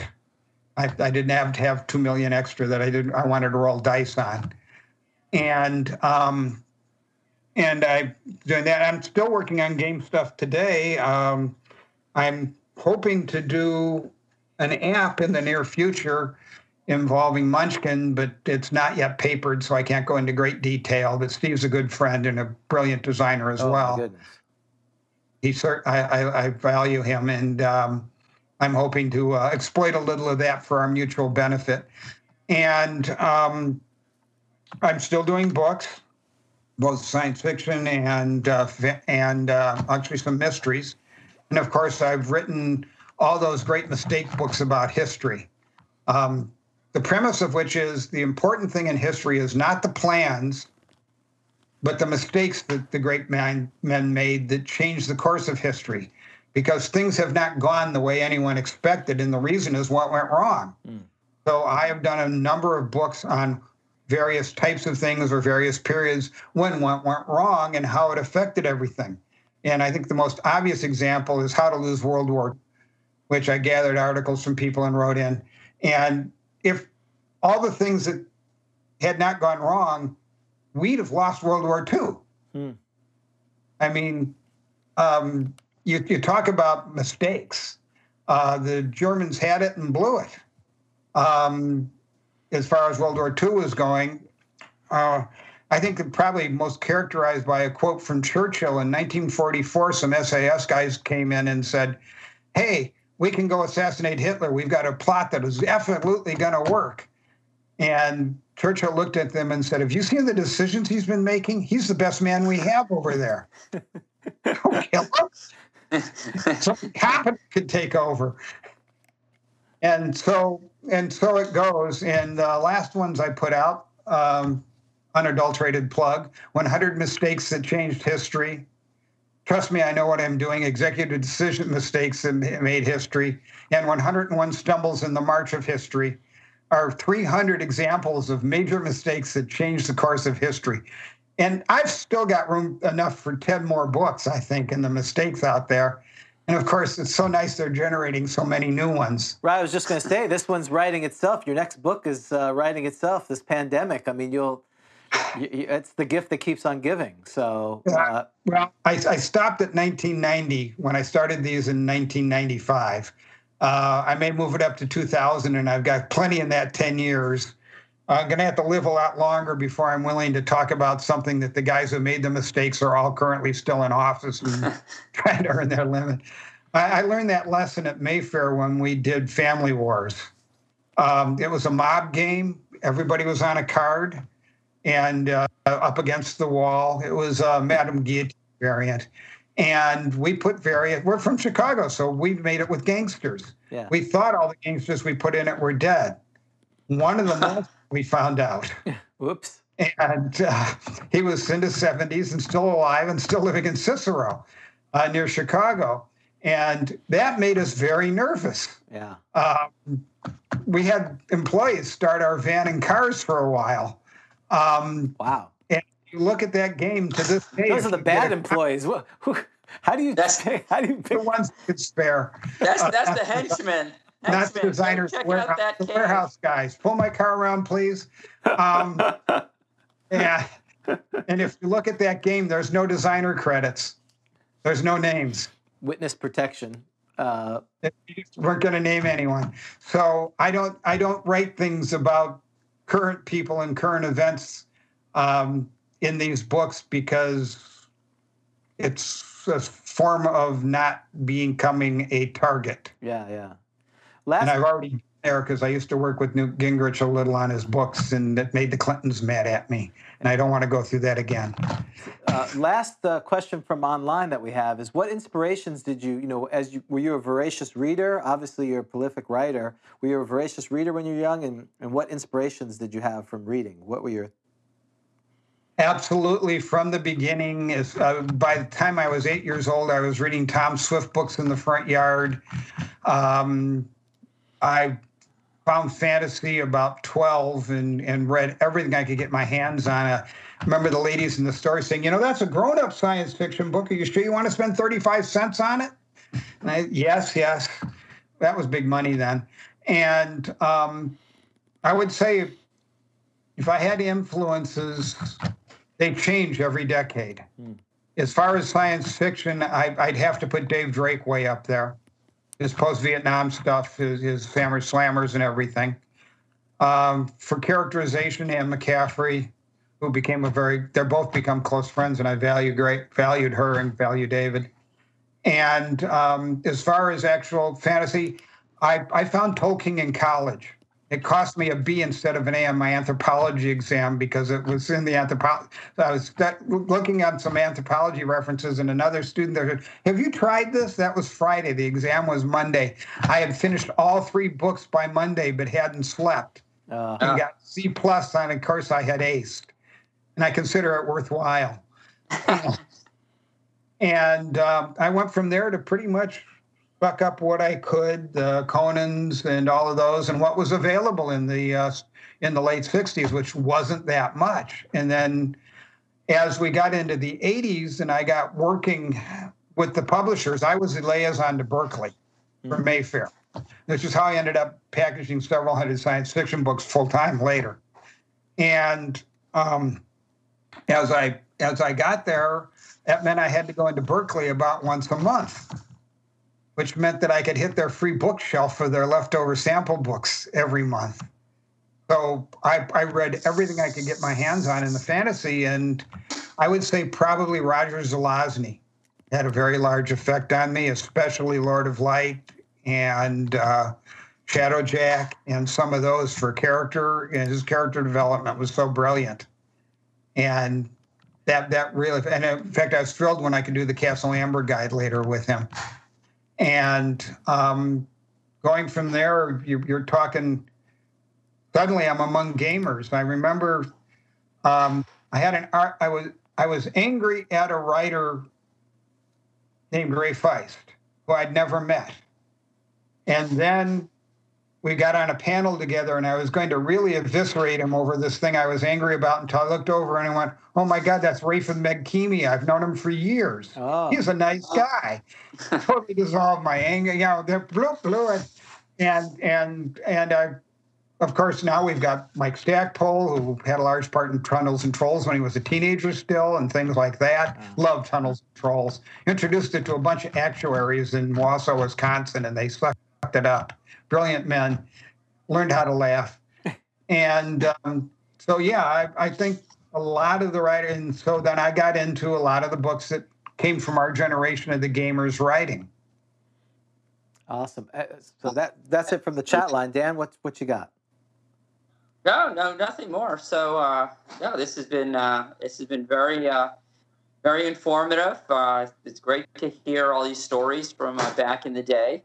Um, it sounds like there's a lot more that uh, uh, we didn't get to, but uh, thank you for sharing uh, your experiences late 70s, early 80s, which of course is you know primarily what uh, we focus on here. So, as I mentioned, big fan of of your work with Beastmaker Mountain and Orla's invention. So it, it's been a pleasure. Well, thank you very much, and I've enjoyed being on. And it's good looking back. I got to admit, I hardly could sleep last night, remembering all the things I wanted to tell you, and then the ones that I shouldn't. Well, so so Well, we Go have ahead. we have time for the things that you should. right, we always right? have I time mean, for that. I- yeah, exactly. right. I, I mean, I, I, I, I, I think things that have names other than mine in them are probably not a good idea uh, at this point in our history. Too many of those, uh, too many of them are old friends at this Sure. point. Um, I, I think. I, I, I- assume people talked about the the community feeling those first years when we were just a small, almost evan. When I look back, I realize we were almost evangelical. Right. We had this wonderful thing we wanted to share and wanted to be part of, and um, it changed the world. Sure did. And that's just kind of crazy. I mean, when I started in the 60s and 70s, I was a nerd, and my sister, my younger sister, of course, younger sisters are always so merciful, used to complain I never brought back anyone good. I, all my friends were nerds too, and they were gamers and stuff. And so, she, you know, you're a waste. Bring home the jocks. And, and then it's gradually I've watched it because in the 50 plus 55 years, 60 years I've been watching this. I've gradually watched as what we do becomes more and more part of society. If you look at the best-selling movies, at the top books today, even books that don't have science fiction angles have a mysterious angle. Romantic fantasy is the top-selling form of fantasy. Yeah. Elves sell to fan- to uh, romance writers, romantic romantic fantasy, El- romance writers. We have changed a direction of the way culture thinks about the world Absolutely. and it's it's amazing to think that uh, I watched it happen and had a little tiny corner of doing the nudge. Oh, It was kind of it's ki- kind of humbling in some ways, and it makes you wonder how we got here and who did this last last century. Well, and I think it's continue. I mean, it's fortunate it did that. You know, it's like my son. He plays fifth edition, he plays with me first edition. But there has to be, you know, at some point there'll be a ninth and tenth edition, and and the game will continue because it's carried over. It's it has become multi generational. So, and it's the efforts of folks like you, and and um, again, it, it's truly amazing. I would think to be involved with something. You know, no one's sitting here and looking at my what I wrote as a 25 year old 40 you know 30 years ago and going wow this has so affected my life today so that's uh, i would imagine that's humbling um, so again thank you bill if people wanted to reach out to you how can they are you on social media or how can they reach out to you Uh, I'm I'm kind of obscure in some ways. Yeah. If they if they want to reach out to me, they can write write me through my drag Bill Fawcett at dragoncon.org. okay They can email me if they have a question or something. I think I had to track you down through your wife. Pardon? I think I had to track you down through your wife. Yeah, you know, if, if it's a business offer and there's money involved, uh, Jody's on Facebook, Jody Lynn Nye, and uh, she can get a hold of me. She knows where to find me at any time, especially 24 hours a day lately. Um, the fact that I'm still alive shows how merciful she is. Um, so yeah, well, I, I, I don't ever feel like I, I I start I pushed it, but I do feel like I had a great ride being uh, part of the people who enjoyed being being around all of this amazing change with some some some pretty amazing people. I got to put Darwin there, Gary, Dave. Uh, don't tell Jim Ward I said it. Uh, Tim with Dragon, uh, Kim Mohan with no question. He's probably the most important underappreciated person in the gaming from the beginning. Um, and uh, except maybe by TSR, he's still there as their continuity person um, out west, and and a lot of others that uh, have come and gone uh, from you know GDW and FASA. I haven't even talked about when FASA and I Mayfair shared an office in that old warehouse. That's how they started too. They they, they subrented from us the junkie warehouse on the south side, part of it for FASA games. That's how it all got started. that's awesome And and you ha- and you helped didn't you help them get Thieves' World stuff? Is that right? Yeah, yeah. Bob Asprin and I were, were old, old friends. He was in my wedding party. Um, and we we were we were good buddies. In fact, I'm his executor, and um, put him together with a whole bunch of gaming stuff, both ours and his. And if you if you look real carefully, have you like obscure things? Did did you get our our our obscure um, myth uh, myth adventures uh, module two page four pager? No. you gotten it? It's out there. There's a four page funny module uh, based on myth adventures that we did for a for a show. We only did 500 of them. sounds Uh, like sounds like it's going to cost me. yeah, and it's it's the search for the aspirin tablet. all right, all right. So, so the search is on. I'll put it on Yeah, the put it list. on the list. Un- unless, unless you have a copy. right. No, no, not for sale. I have a copy. We left. do ask where people's address is. Yes. We need your ad. Is it still the same as the one in Dragon That's right. Yeah. Not exactly, but if you if you're right there, I won't have to deal with it. Um, uh, when we go off the air, I can I can give you an address. Oh, we, no Well, problem. we were we were being a little facetious. We start, you know, we've uh, we've reached out to some people who like uh, wrote a module 40 years ago and, and hadn't been in gaming, and we uh, uh, we we called them, and Dan has pursued them like a, a private investigator.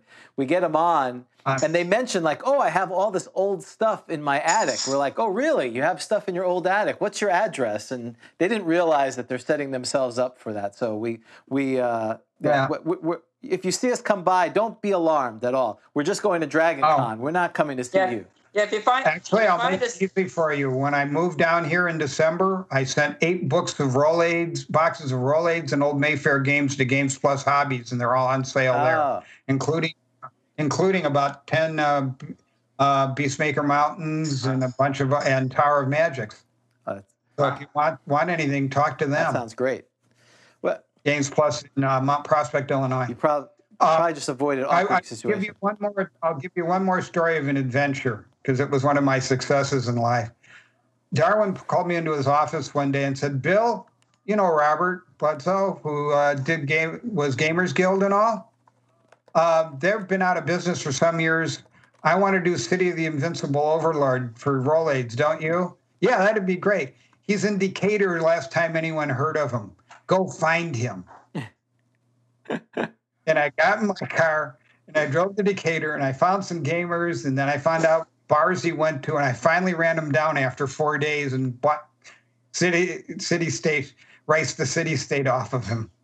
But if, if you want investigating, I knew nothing except he had lived in Decatur when that started. Ah, and I I just got in my car and said, I'll find him. I yeah, the internet's made things a little easier. yeah, that was in 85 so or 86. So yeah, it Well, changed. and let, let me tell you. So for me, City State of the Invincible Overlord, I didn't know it at the time. I know it now, and it was really a revelation for me to see how they where there was somebody was treating D and D very differently from the way I treated it. So you had, you know, people who were evil interacting much more with people who were good. You had, you know, this idea. It was, Yeah. it was Gonzo. You had trolls that were operating a bar or something. It was, it was. It's. I had never experienced anything like that back in the day. So it was very interesting to discover that when I got back into gaming. Yeah, Judges Guild had a lot of freedom because they didn't have to match with D and D. They just had to be sort of related to it, and uh, they did very inexpensive print runs on cheap paper and stuff, so they could afford to do it. And it gave them a lot more freedom, and some some of the stuff was amazingly innovative, and City State was one of it. Yeah, and and and right, uh, Janelle, J.K. stuff, uh, still considered uh, to be uh, uh, quite good. Uh, so Yeah. yes, The- yes, I was, his son's putting out the original City State again. We we we've reverted the rights. Oh, okay, okay. I've got yeah, I've got the old old map. I found it on you know on eBay or somewhere. You know that really big map. Um, Oh yeah, oh yeah. No, it was amazing. Uh, the those those were the those were thrill moments when you found stuff like that. When it was something different and something exciting, and you go, it was wow. And and we still have it. We have it today, but now it's wow. Look at those graphics. Now, now wow. Look at what Yeah. he imagined.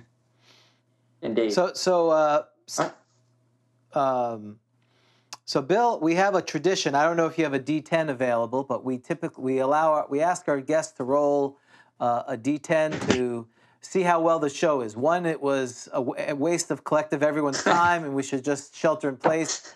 10 being amazing. So if you have a D10, if you want to roll that, that would be great. If you don't, we can we can uh, roll it for you. Rolling the die. Do I have a D10? My company did dice. Remember true. diamond. Dice? I have uh, one of the reasons Jody married me is one of the first things I gave her was four pounds of dice. That's right. Wait, was that? uh, Here's the roll. Here is the roll. What is a seven? Seven is above average. That's good. good. That's very good. Yeah. Well, You know then it lied. But No, we love it. The quality of the conversation was clearly a ten. well, I doubt that. But thank you for and, the and for our podcast, this works fine. That does, that, and that's typically, you know, we do really the the online is for some of our dear friends who like to be part of the conversation.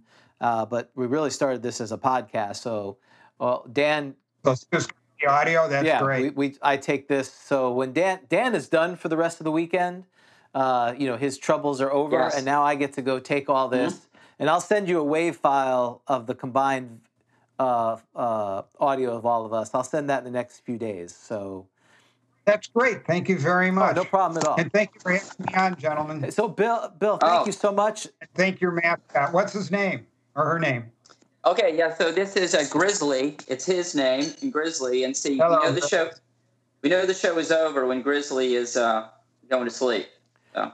Ah, well, I, I, another fan I put to sleep. What can I Oh. say?